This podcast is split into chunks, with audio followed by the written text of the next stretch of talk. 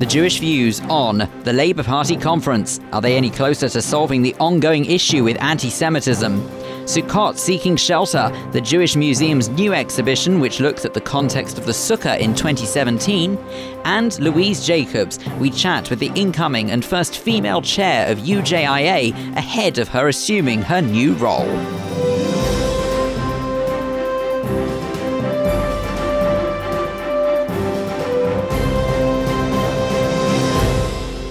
But first, with a roundup of the Jewish news from the past week, I'm Tony Honigberg.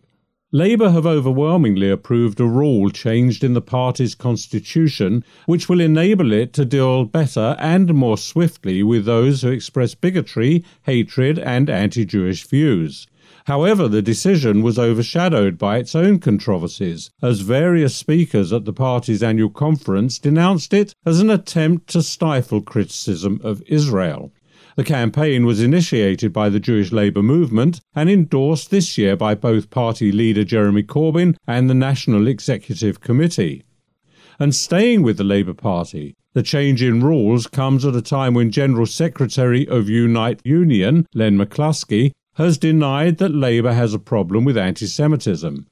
Mr. McCluskey said that allegations of anti Jewish sentiment within the party was mood music created by those who wanted to remove Jeremy Corbyn as leader. However, he was challenged by shadow cabinet member Baroness Chakrabarti, who carried out an investigation into anti Semitism in Labour, who said she has seen things which Len hasn't. A 32 year old man hurled anti Semitic abuse as Jews made their way to synagogue for morning prayer and threatened, We will wipe you out.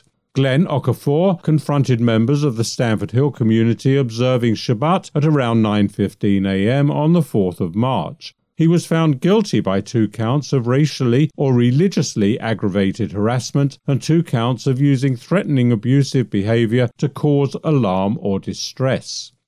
Britain's Jewish community representatives have condemned Palestinian incitement following the murder of a border police officer and two security guards at the entrance to a Jewish settlement near Jerusalem. The attack took place as Palestinian workers with permits were being let into the settlement to work. The guards are believed to have become suspicious before 37 year old Nima Mahmoud Ahmed Jamal took a gun out from under his shirt and began shooting. He was shot and killed at the scene. And finally, two letters by Nobel Peace winning physicist Albert Einstein are to be auctioned this week in Los Angeles. The later letter, written in 1950, sees Einstein turn to the subject of God saying, There is one thing that I have learned in the course of a long life. It is devilishly difficult to get closer to Him if one does not want to remain on the surface. Both letters were written to his best friend Michel Besso, a Swiss Italian engineer, and now command a minimum bid of $60,000. I hope that includes postage. That's the news. Now here's Andrew Sherwood with a look at the sport. Thank you, Tony. Brighton striker Tomer Hemed has enjoyed a week of highs and lows, having scored the winner in their 1 0 win over Newcastle before being handed a three match ban for stamping on DeAndre Yedlin. The Israeli said, I accept the decision against me, but do not agree with it, and I am devastated to miss three matches. Staying with Israeli footballers, Ofer Marciano has been allowed to miss Hibernian's Scottish Premier League clash against Celtic this weekend due to it taking place on Yom Kippur. The goalkeeper asked his manager, Neil Lennon, for his permission to miss the match, which was granted. Lennon said, It's just one of those things. You have to respect a player's faith. That's more important than football. And finally, Stuart Lustigman has been recognised by the Football Association for his 50 years of service to football. Having played his first match in the AJY Junior League in 1959, he also founded both the Maccabi GB Junior Football League in 1988 and Masters League in 1999. Remember, you can catch up on all the latest Jewish sport at jewishnews.co.uk.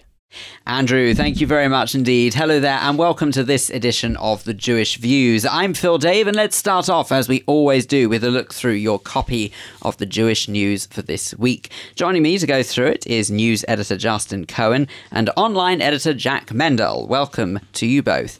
Now, it probably comes as no surprise that on the front page we are looking at the Labour Party conference and a headline that reads, Clean it up or don't come back.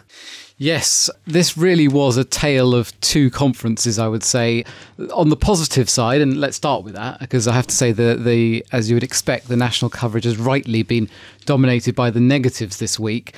On the positive side, the rule change that the Jewish Labour movement first proposed about a year ago at the last party conference and have been lobbying very hard for has now passed.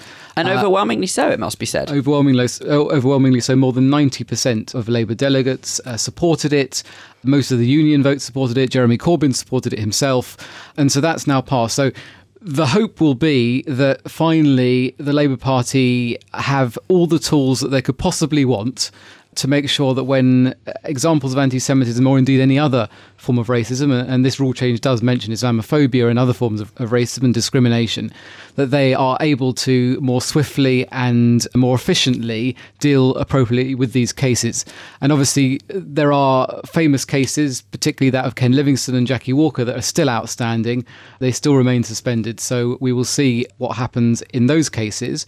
Well, I mean, that is obviously good news, and we are pleased to hear that. And we'll obviously find out a little more about that with Jeremy Newmark from the Jewish Labour Movement a little later on. But unfortunately, it was kind of marred with bad news as well. Yeah, there was there was more than the fair share of, of bad news at this at this party conference, and it, it has dominated the headlines it all really started on, on Monday evening with a fringe reception organised by the Free Speech on Israel group.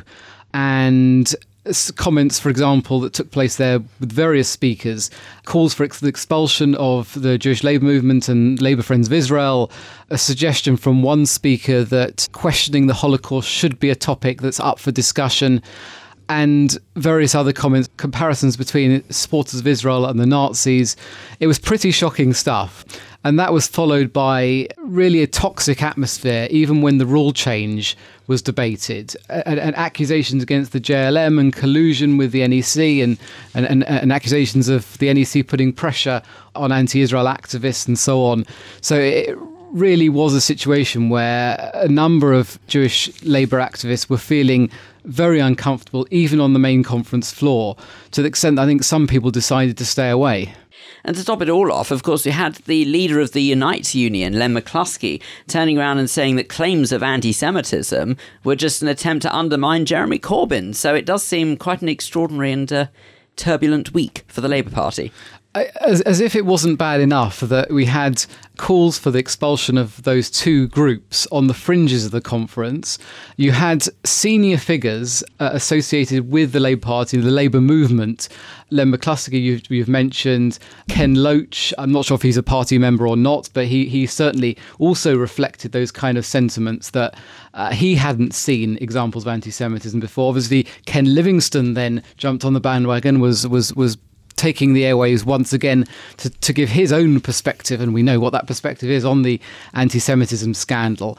What we didn't hear, though, uh, this week was, was Jeremy Corbyn himself addressing those comments from some of his supporters. You had his main union backer, Len McCluskey, saying this kind of thing.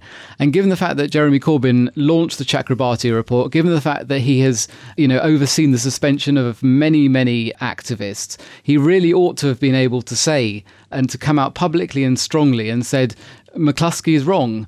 Instead, rather interestingly, that position was taken by Shami Chakrabarti, who, of course, her own report into anti Semitism in the party was much maligned. But she went on Newsnight this week and was very clear that McCluskey ought to have a look at her own report and that he, he was wrong in his position. Okay, well, there is much to talk about this and still more to come on this very programme, as I say, when we speak to Jeremy Newmark from the Jewish Labour Movement. But let's have a look at some of the other stories making the paper this week. And protester jailed for terror offences. This is the chap who some people may remember held up the sign that said Hitler was right. Yes, Hussein Yusuf, who in 2014, during Israel's war with Gaza, became the face of hate after he carried a sign through central London that says, Hitler, you were right. He's now been jailed for six and a half years for terror related offences, not specifically related to the sign that he held up, for sharing material online relating to ISIS. And the CST have come out and they've kind of drawn attention to this as a textbook case of how anti Semitic attitudes can somehow be linked or can represent more extremist views. So it is good that this individual has been pursued and he's been jailed, and hopefully there'll be more like that. Or with a little bit of luck that he has been made an example of. Now, naturally, we would want to talk about some of these stories a bit more, but unfortunately, time is slightly against us. So let's look at another one. Israel Conference is back. Yes, this is now become an annual fixture in the calendar. This is Jewish News's work with BICOM to put on an annual conference on UK Israel relations in Westminster. This is something we'll be doing again actually on the 100th anniversary itself of the Balfour Declaration in November. One of uh, a number of events marking it, I understand. That's right. There's a there's a full calendar of events. About 160 events, in fact, around the country have now been put in place. But I think this will be perhaps one of the most high profile, I'm delighted to say. We're also working with the Balfour 100 committee on this event, and we've started to put together the programme. We've already got figures like Sir Malcolm Rifkind, the former Foreign Secretary. We've got Shadow Foreign Secretary Emily Thornberry, and we're still looking forward to announcing in the coming weeks who our keynote British government speaker will be. Oh, we look forward to hearing exactly who that will be. Now, not only is Israel Conference back, but The Apprentice is back as well, and I believe there are a couple of Jewish contestants in the midst. This seems to be a bit of a common theme with reality shows. Yes, we have a Jewish baker in the Bake Off, and now we have two Jewish contestants in The Apprentice who are seeking to be Lord Sugar's business partner. And this week we spoke to them. They are Elliot Van Emden, who's 31 and he's from Stanmore. And may I say what a great place that is to be from? and we have Charles Burns, who's 24 and he is from Manchester. And they have tried to big themselves up a bit. They're up against 16 other people. And uh, Van Emden told us that his business plan is going to blow the other candidates out of the water. And Charles Burns says that he has revolutionary business idea. So I think we'll all be tuning in week on week to hear what these ideas are. Now, I'm not the biggest follower of The Apprentice, but my understanding is that the rules have changed ever so slightly. So no longer are these people fighting to become Lord Sugar's next apprentice, as it were, but more looking to get investment from it. It's turned a bit Dragon's Den-ish. That's right. For the last few years, I think Lord Sugar has introduced a system whereby each of the contestants will start the process with a business plan. Those that reach the final stages will have an opportunity to present that plan to be cross questioned about it, and the winner will then get an investment from him into their new company. And over the last few years, I believe he's donated in excess of one and a half million pounds to businesses to help ensure their success. Excellent. Well, maybe we can pitch the Jewish views to him next year. Who knows? Thank you both very much indeed. That's all the time we've got for for a look at the paper for this week. But don't forget, you can pick up your copy of the Jewish News every Thursday across London, or you can read the e version online at jewishnews.co.uk. Well, as you've been hearing, the Labour Party conference has been and gone for another year. The question, of course, for Jews up and down the country is have they achieved anything in the battle against anti Semitism? Well, we know that they have changed the constitution to make it easier to expel perpetrators of anti Jewish comments as well as expressions of bigotry and hatred. But joining me on the line now to discuss this further is chair of the Jewish Labour Movement, Jeremy Newmark. Jeremy, let's start, I guess, with this change of rules. I assume that because you, the one who led it, you must be very encouraged by this. Yeah, look, this is a decisive political victory. We achieved 96% of the vote across all sections of the conference, the party membership, the trade unions, and the affiliated bodies, which is quite unprecedented. And what this does is it now brings the Labour Party, the party of equality, the party founded and rooted in anti racist values, to the place in which it should always have been. It creates a set of tools for the leaders of our party to be able to effectively deal with those individual members who are promoting anti Semitic discourse in our political life. Of course, this is only one part of the equation. The other part of the equation is these rules actually need to be implemented and used firmly and effectively. And we will, of course, be uh, monitoring their implementation over the weeks and months ahead to ensure that does happen. Well, I'm pleased you said that because that, of course, is the main thing now is that now that those changes have been implemented, what happens next? So, of course, that I guess that we can't overlook that however much that was good news to come out of the party conference, there was unfortunately some distasteful news as well. There was, of course, a couple of incidents that overshadowed it. First and foremost, the fringe event that was held by Free Speech on Israel, where Michael Kalmanovitz of the International Jewish Anti Zionist Network actually called for your organization and the Labour Friends of Israel to be booted out the party. Somehow this just doesn't seem to fall in line with the ethos of the Labour Party. Well, well, let's be clear. Um, first of all, this was a fringe event, and I think the clue is in the name. It didn't happen within the, the, the confines of the party conference itself or on the conference floor. However, it, it's incredibly distasteful. It's utterly unacceptable behaviour. This is a thinly veiled call to have an old style purge of Jewish members from the party. We did, during the course of party conference, make uh, representations at a meeting of the conference arrangements committee that has ultimate responsibility for, for everything that happened. They did release a statement on, on the last morning of conference making it very clear that this sort of behaviour is unacceptable. Now, we don't know if the individual concerned is even a member of the Labour Party, but if he is, we think this will provide a very serious test case for the new rules. Certainly will. Well, also potentially another case that might provide an interesting test, shall we call it, was of course when General Secretary of the Unite Union, Len McCluskey, he's basically said that the anti Semitism claims are created to undermine Jeremy Corbyn.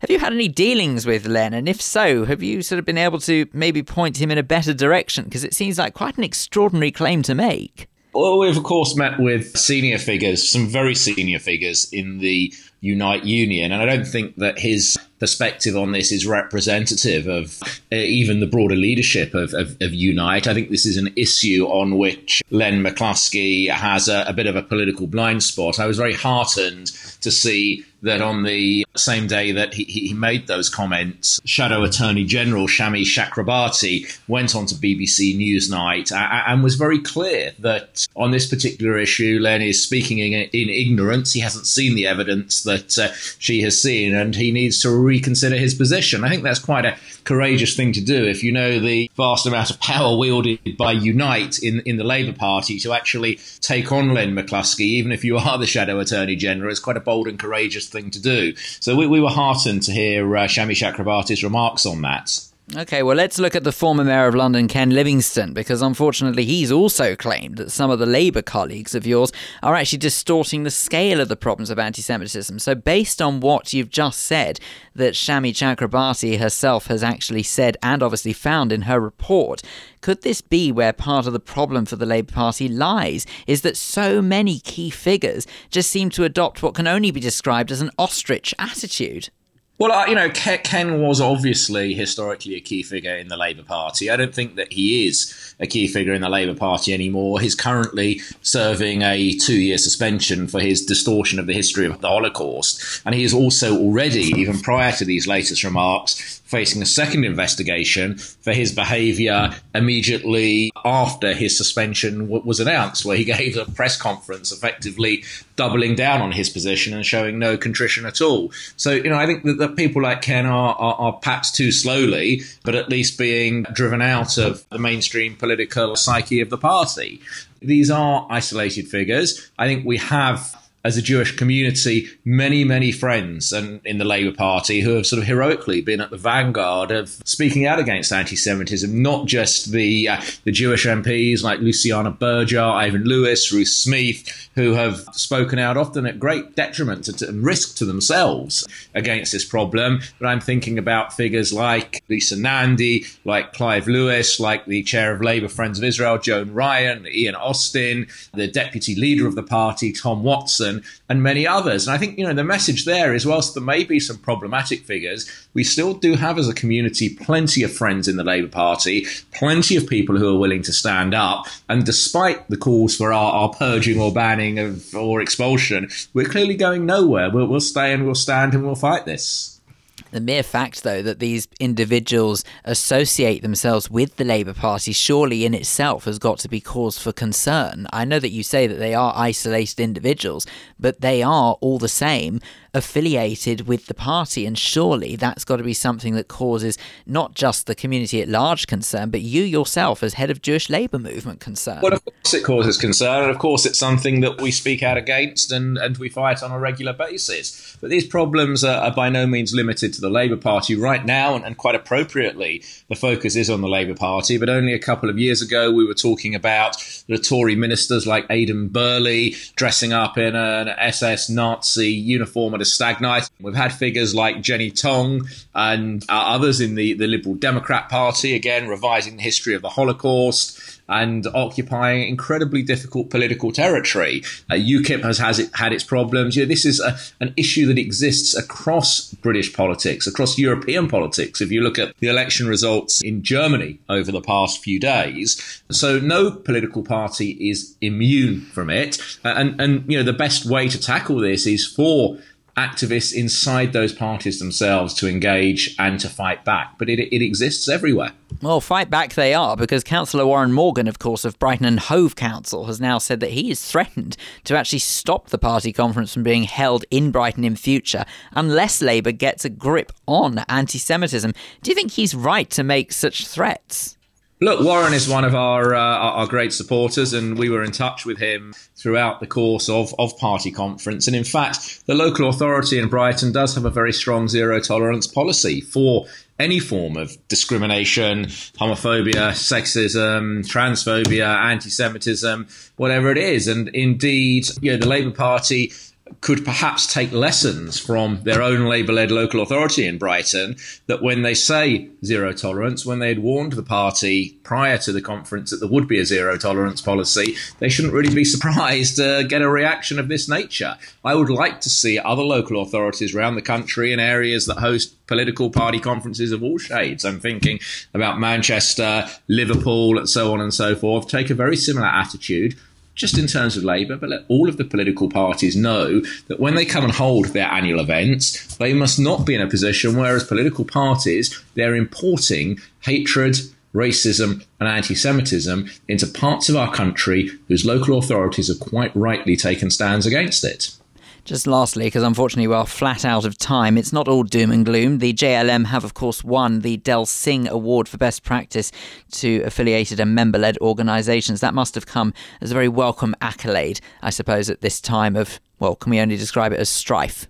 Well, I think it's a reflection of the immense dedication, energy and activism of our membership base, which in the past year has grown to, uh, to, to, well over 2,000 now, a membership base that largely comprises of people under the age of 26, which bodes well for the future. And yes, of course, this recognition is, uh, is, is, wonderful, but at the same time, we have to continue to uh, fight the fight, and we will most certainly do that.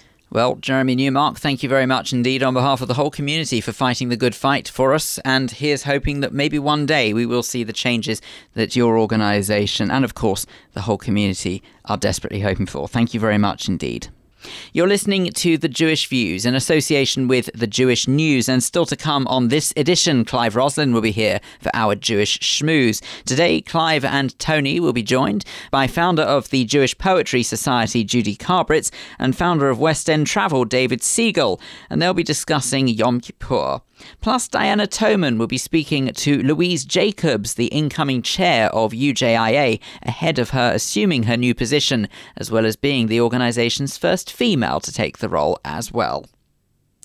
But first, Sukkot is nearly upon us once more, as obviously it is always part of the High Holy Days, and the Jewish Museum in Camden has been marking this with a new exhibition. It's called Sukkot Seeking Shelter, and our very own arts editor Kate Fulton has gone along to find out more for us. Kate.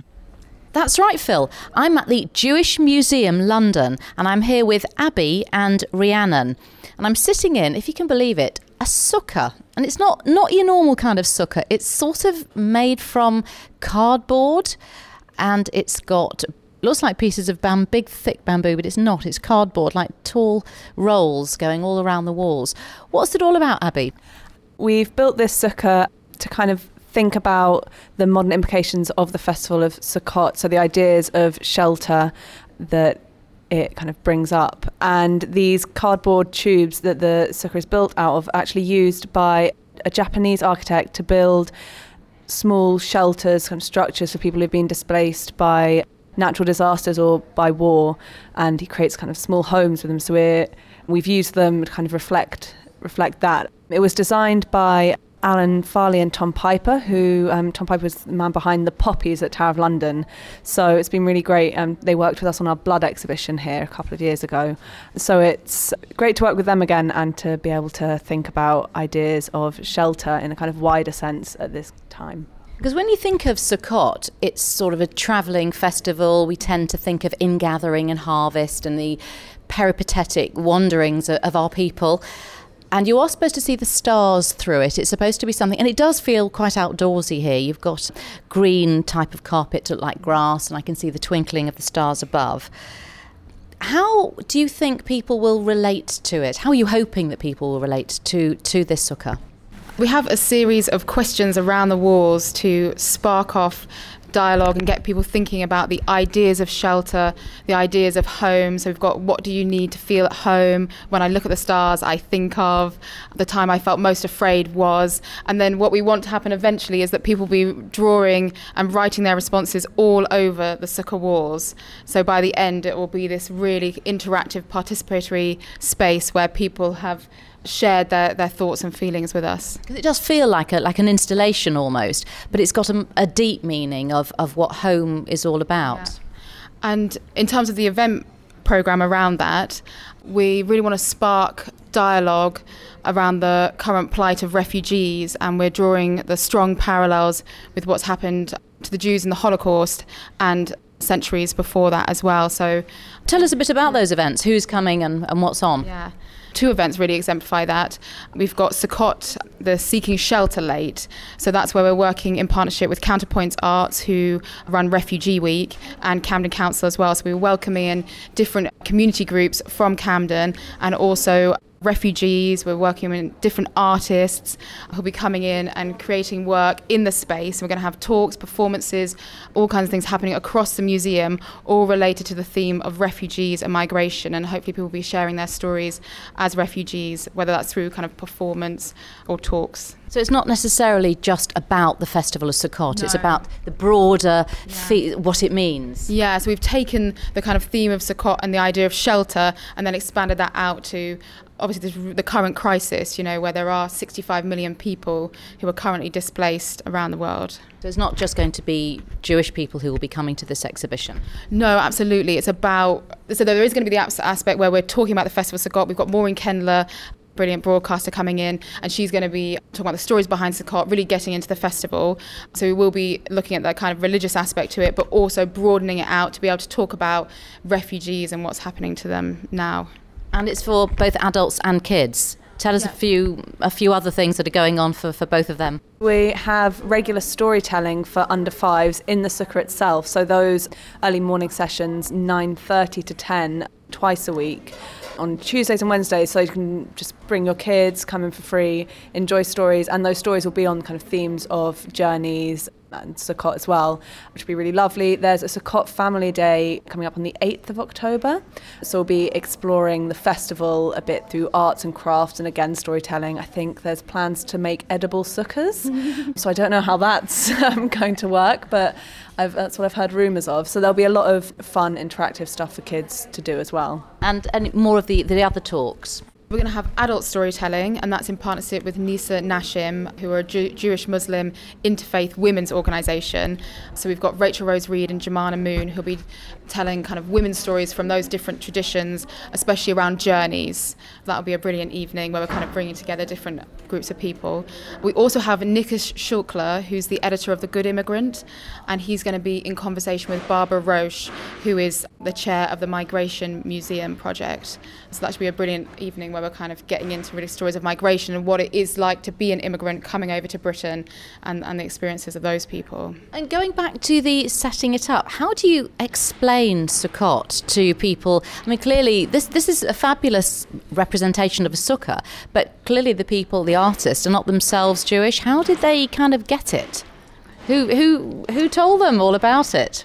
The artists worked closely with our head of exhibitions, Joanne Rosenthal, who um, gave them a little bit more of an idea of what Sukkot is and what sukkahs look like around the world. There's a little kind of display of images of different sukkahs from all over the world, built on boats, built on people's balconies, all sorts on the wall of the exhibition. And those sorts of images were also given to the designers, just give them a bit of an idea of what the structures normally look like and what they're used for. So, this idea of community, people really gathering in the space and it being a really usable space as well. But it's also a very temporary space. I mean, are you finding that I mean, that is one of the things on, on Sukkot? We're, we're recognizing that we are we're sort of getting much more as uh, one with nature, and we're feeling less the great I am in our great big brick houses, but more we are here, but for the grace of God, all of us. So there's a sort of temporary aspect to it. Have you noticed that in, in feedback and people that have been so far? Something we are trying to do that's new, that's sparked by this exhibition, is we're looking at emotional evaluation. So we're going to have little cards out where people can say whether it made them feel happy, sad, angry, surprised, compassionate, a different kind of all different range of emotions. So it feels yeah. like you want people to really go into what what temporary living means. Yeah. Exactly that, yeah.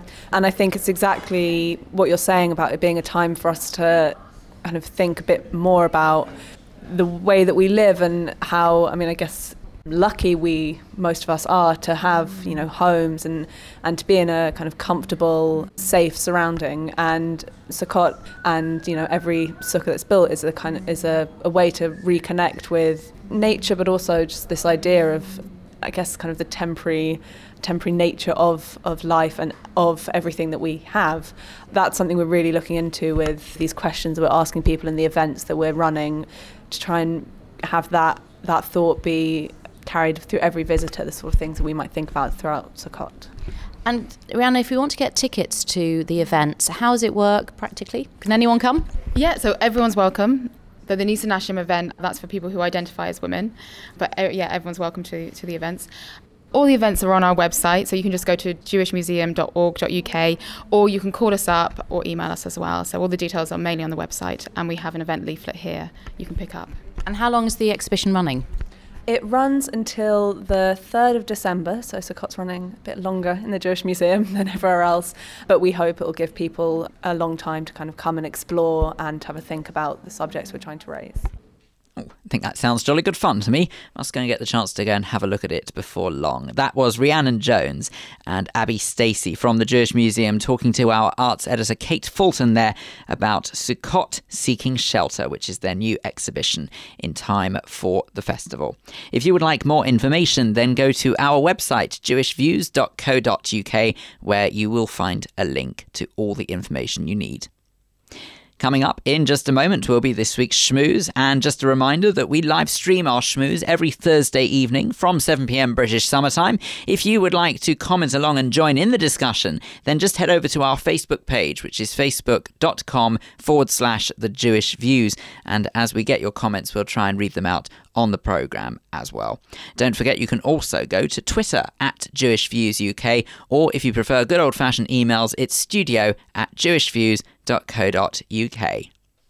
Now, I'm sure that we are all very aware with the amazing work that the UJIA do in a bid to try and help the younger Jews out there connect not only with their religion but their heritage as well. But you might be surprised to learn that the organisation has just announced their first woman chair to take up the role. Well, Diana Toman, our community editor, has gone along to find out more and to meet the great lady herself. Diana, Yes, Phil, as you say, I'm joined by Louise Jacobs in the offices of the UJIA. Louise will be the first woman to be chair of this organisation when she takes up her post on the 1st of January next year.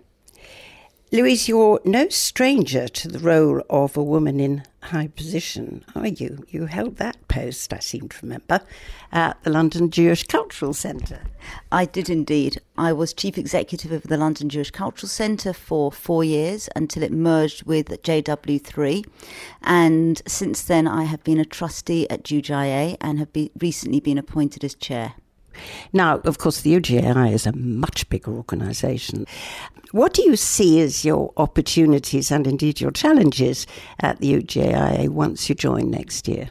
UJI is a, as you say, a really very large organisation, and what is important here is to make sure that we keep being relevant and we keep being important. And by relevant, I mean is how do we continue to connect the next generation to Israel? How do we ensure that they have a commitment, a connection to Israel, and inspiring Israel and an Israel of today? So I'll be working with the organisation and the professionals and the other trustees to think how we can ensure that the next generation have that commitment, that connection, and how they can feel inspired by Israel, how they can talk knowledgeably about Israel and how that Israel can be an important part of their Jewish identity. And how do you think that will happen in the future? As I said, we are a big organisation. We need to continually change and be relevant. We need to look at our programmes. We need to think very carefully about what we're doing and we need to adapt and change them. It's a bit early to say now exactly how we'll do that, but I think there will be some changes and we will explain to the community and our stakeholders and the young people as we go along what we intend to do and we'll get their feedback. And we will continue to make sure that we remain important part of the community. That's a very wide canvas you're talking about. Is there anything special dear to your heart in all of that?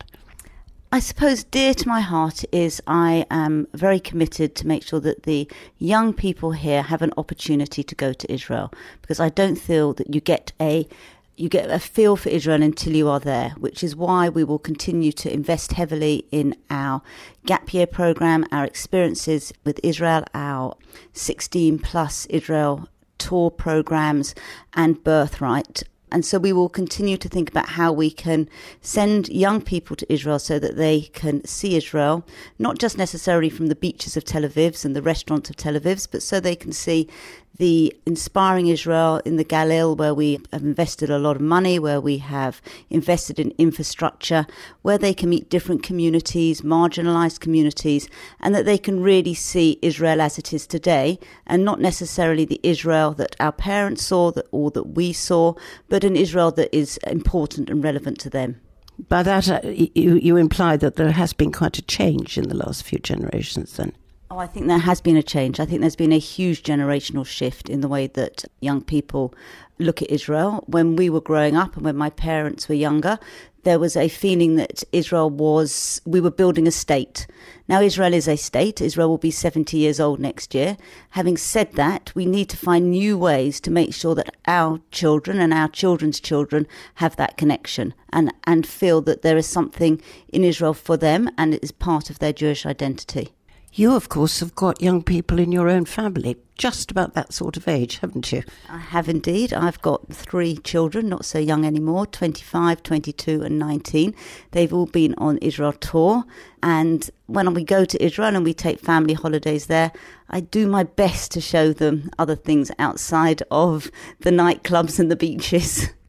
That must be quite a tough job, actually. Oh, it is. But they, I think they they realise now, and actually, when they come back after I drag them out of bed in the mornings, but when they come back in the evening, I think they feel they've had a day that has changed their perceptions a little bit, and that's what it's all about.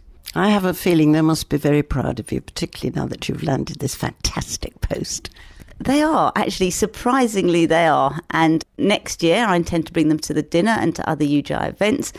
And I want them to feel the same as I feel because I mean, I grew up in a family where Israel was important, Zionism was important, philanthropy was important. And I think it's important to instill those values and those traditions down to your own children. Uh, mazel tov to Louise Jacobs there, talking to community editor Diana Toman about becoming the first woman to assume the role as chair of the UJIA. You're listening to The Jewish Views, and this is The Jewish Schmooze, the part of the show where studio guests join me, Clive Roslin, to discuss matters that ordinarily you've been hearing throughout the program so far. Joining Tony Honigberg me today are founder of the Jewish Poetry Society, Judy Carbritz, and founder of West End Travel, David Siegel. But the subject for this edition is quite simply Yom Kippur. The question is, What does it mean to us, and how does it make us feel both before and after? So, Judy, let's start with you. You've openly admitted you're not the most religious of Jews. no, I'm so not. how do you observe Yom Kippur, is, if at all? What I do, I've got, well, it's not a case of admitting, but I do fast. And not only do I fast every year without drinking anything at all, it confuses me because I don't do a lot else, but I I fast religiously every year. So you actually you sit at home and fast. You don't eat or drink anything. Correct. I've mentioned this before. I have a sister like that, and I can't quite understand why she bothers to do it, and I can't quite understand why you bother to do it. Nor do I. That's the whole problem. If someone out there on Facebook can help me, tell me why I do it. It's not Just to something lose weight. inward, It's inwardly to to tradition. I've tradition. always done it. My parents. And if you didn't did do it, would you feel guilty? For me, it would be be, wrong wrong, any to. more than eating ham or pork Mm. or anything like or shellfish. I couldn't do No. it. There's It is, vestiges. it is tradition and guilt feeling. I think It's for a lot guilt. of people. It's pure, utter guilt. David, of course, you're, you're the opposite. You're Correct. I'm on the other side of the pendulum. I swing the other way. Um, I've been brought up all I think you should be careful when you say that, David. please. That's right. Yeah, you're right. I'll, I'll rephrase that. I've been brought up in a traditionally Jewish home all my life, and we run a Jewish traditional home. I go to an Orthodox shul. We keep Shabbat, and, and, and we are modern, described as modern Orthodox. So for me, Yom Kippur is a special day. It's a day which probably gives me more fright to do anything wrong than any other day. I wouldn't dare do anything on Yom Kippur that possibly one might do, and I'm saying one, not me, on another day. Yom Kippur has an enormous amount of impact. I don't lose sight of the fact from the moment Kol Nidre starts for 25 hours, I don't lose sight of the fact that it's Yom Kippur. I try and do everything right. I'm not holier than the, the next guy, but I just think that Yom Kippur has a very special meaning, a, a spiritual meaning, more so than any other day. And and everything I do in my busy life comes to a halt on Erev Yom Kippur when I'm out, I'm out of my office, probably at half past four, and that's it, and nothing happens then until about seven thirty the following night. Fasting is, is relatively easy, Judy. It's actually quite healthy. Yes, So um, but the drinking isn't particularly good. there was a guy who called my office last year. I'll tell you this very briefly, and and he booked a flight on Yom Kippur, and he also bought kosher food. I found the two, and I found it somewhat incongruous. So I thought, should I tell him? Should I not tell him? Anyway, I decided perhaps I shouldn't mind my own business, but I did phone him and said, Look, I hope you don't mind me saying perhaps you've got your date wrong, but you are flying from New York to London on Kol Nidre night. And I noticed, you know, I just thought I'll mention it in case. And I hardly finished the sentence. He says, I'm not Jewish. Oh, I said, well, why are you ordering kosher food? Oh, he says, it's far superior to anything else. it just goes to show you have to be so careful. you've don't got to you? Can, can we just go back to, to what you said about how you feel on, on the day? Uh, I feel much the same as you, but do you spend the whole time in synagogue or not? Pretty Because- much. Uh, The reason why I ask you that is because the reason why there's a fast is not because you're supposed to be fasting, but because you don't have time to eat because you should be praying all the time. And there's a big difference. I'm in shul pretty much all day. We have a break at about two o'clock till about half past four, five, and then I'm back again. Ah. But, but essentially, I'm in shul all day. So you're not like me in that I never stay for the Mincha service because I find the Mincha service extremely irritating. I wouldn't use the word irritating. I, I generally It's give long. it a, a friendly miss. I, I, I think that part of the service is actually you're probably at your lowest and your weakest in the day at that part of the service, and and it, concentration, lack of concentration. No, it's not kicks just that. It's also because it's all about sacrifice, and it's But let me ask you this, Clive. Why is a shul like, say, Upper Berkeley Street, Marble Arch Synagogue, packed to the last seat on Kol Nidre night? Not necessarily even on Yom Kippur, but for Kol Nidre night, it's mm. this so special that everybody is there regardless of their level. But isn't that true of every synagogue, whatever their Kol Nidre is always packed. Kol You're Nidre always- is totally. Why? So let me ask you, why?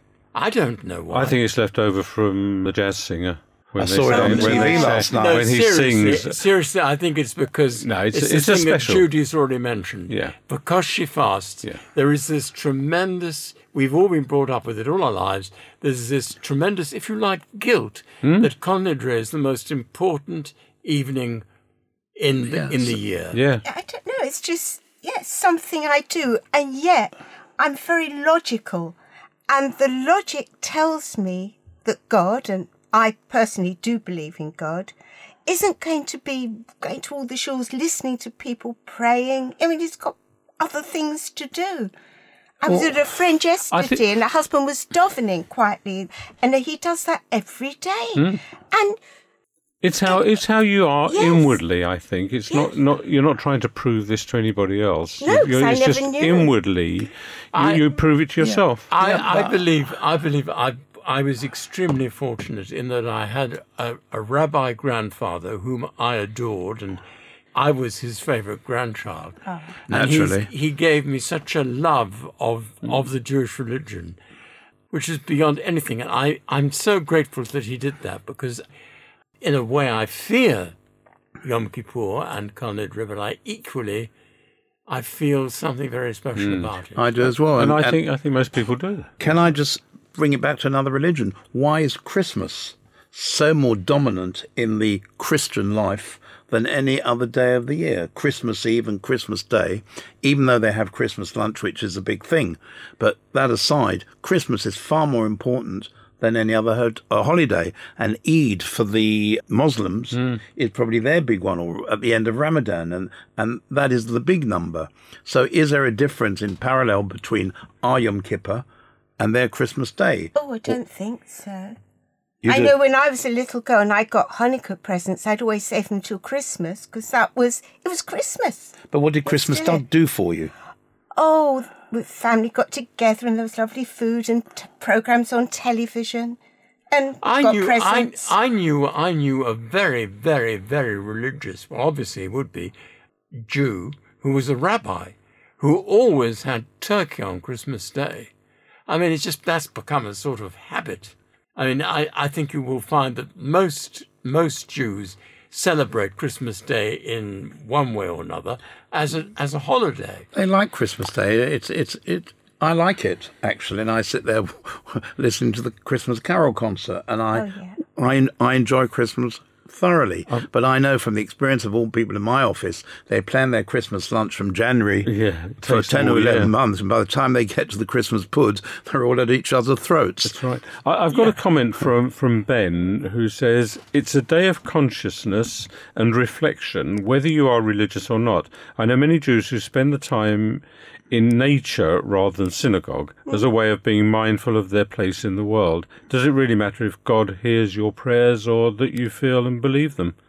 I think that's really very Interesting. beautiful. Interesting. Yes. Well Yeah, put. Thanks, Ben. yes. But Yom Kippur means so much. And Look, and Rosh Hashanah to that extent that everybody wants to shake your hand. Nobody comes to sh- in my office to shake my hand at Pesach and hmm. say all the very best. Have a happy Pesach. Have a happy true. Shavuot. Absolutely. But come this afternoon, one of my chaps in the office who who's not in tomorrow, he stood for five minutes whilst I finished my phone call to shake my hand. Yeah, all the best, a- all the best for the big, the black fast. Whereas Tisha B'av is infinitely longer than Yom Kippur anyway, in terms of fasting. Yeah, but Yom uh, Kippur is also the, the day on which God Almighty says, says quite simply, if you pray for penance, I will forgive you.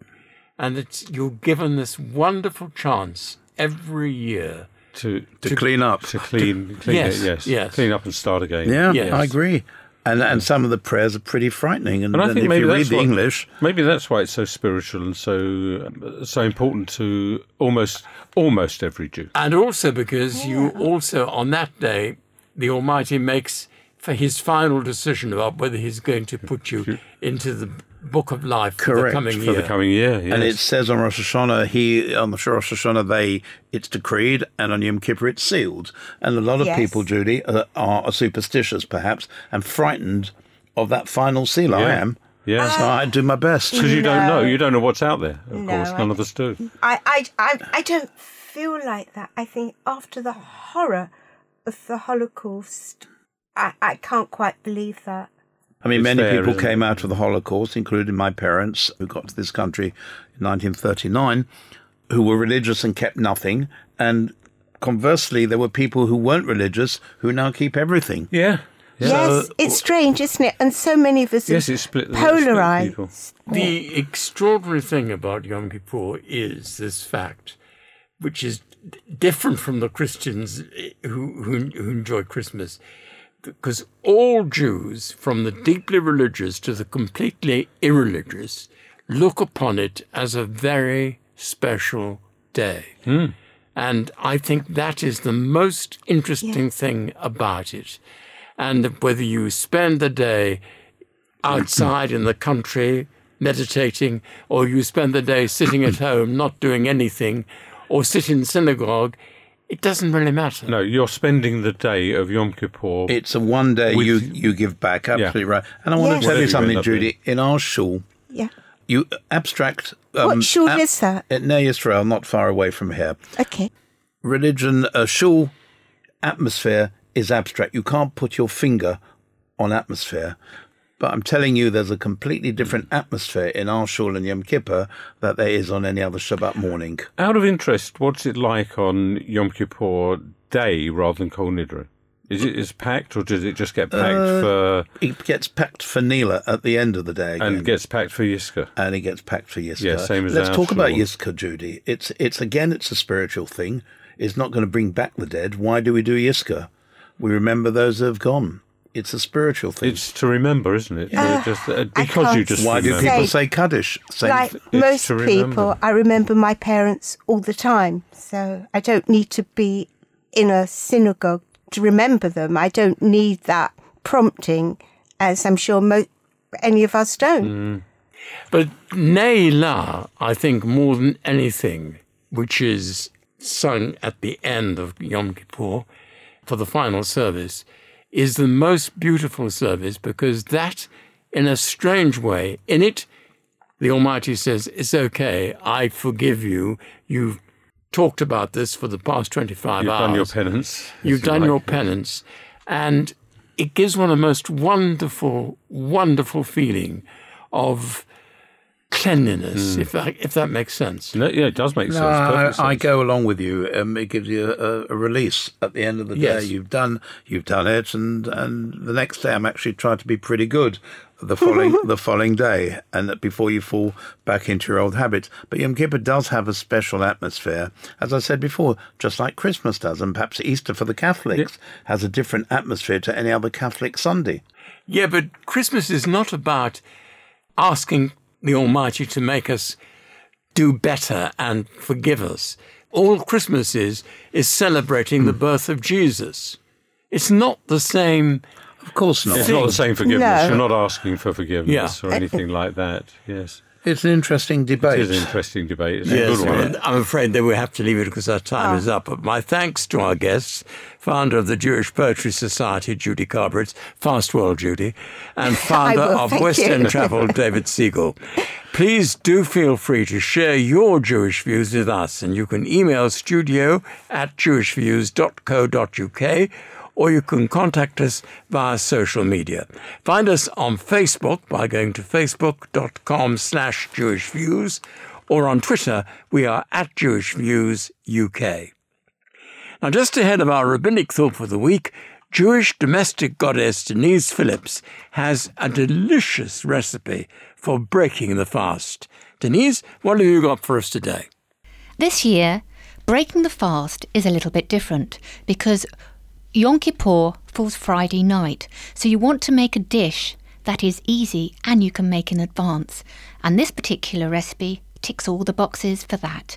It is a sea bass with pistachio crumbs. You can prepare it and cook it in advance and serve it cold. It only takes 10 minutes to prepare and 10 minutes to cook. So, from my point of view, it's going to be a rush as usual. This is the perfect recipe. It serves six people.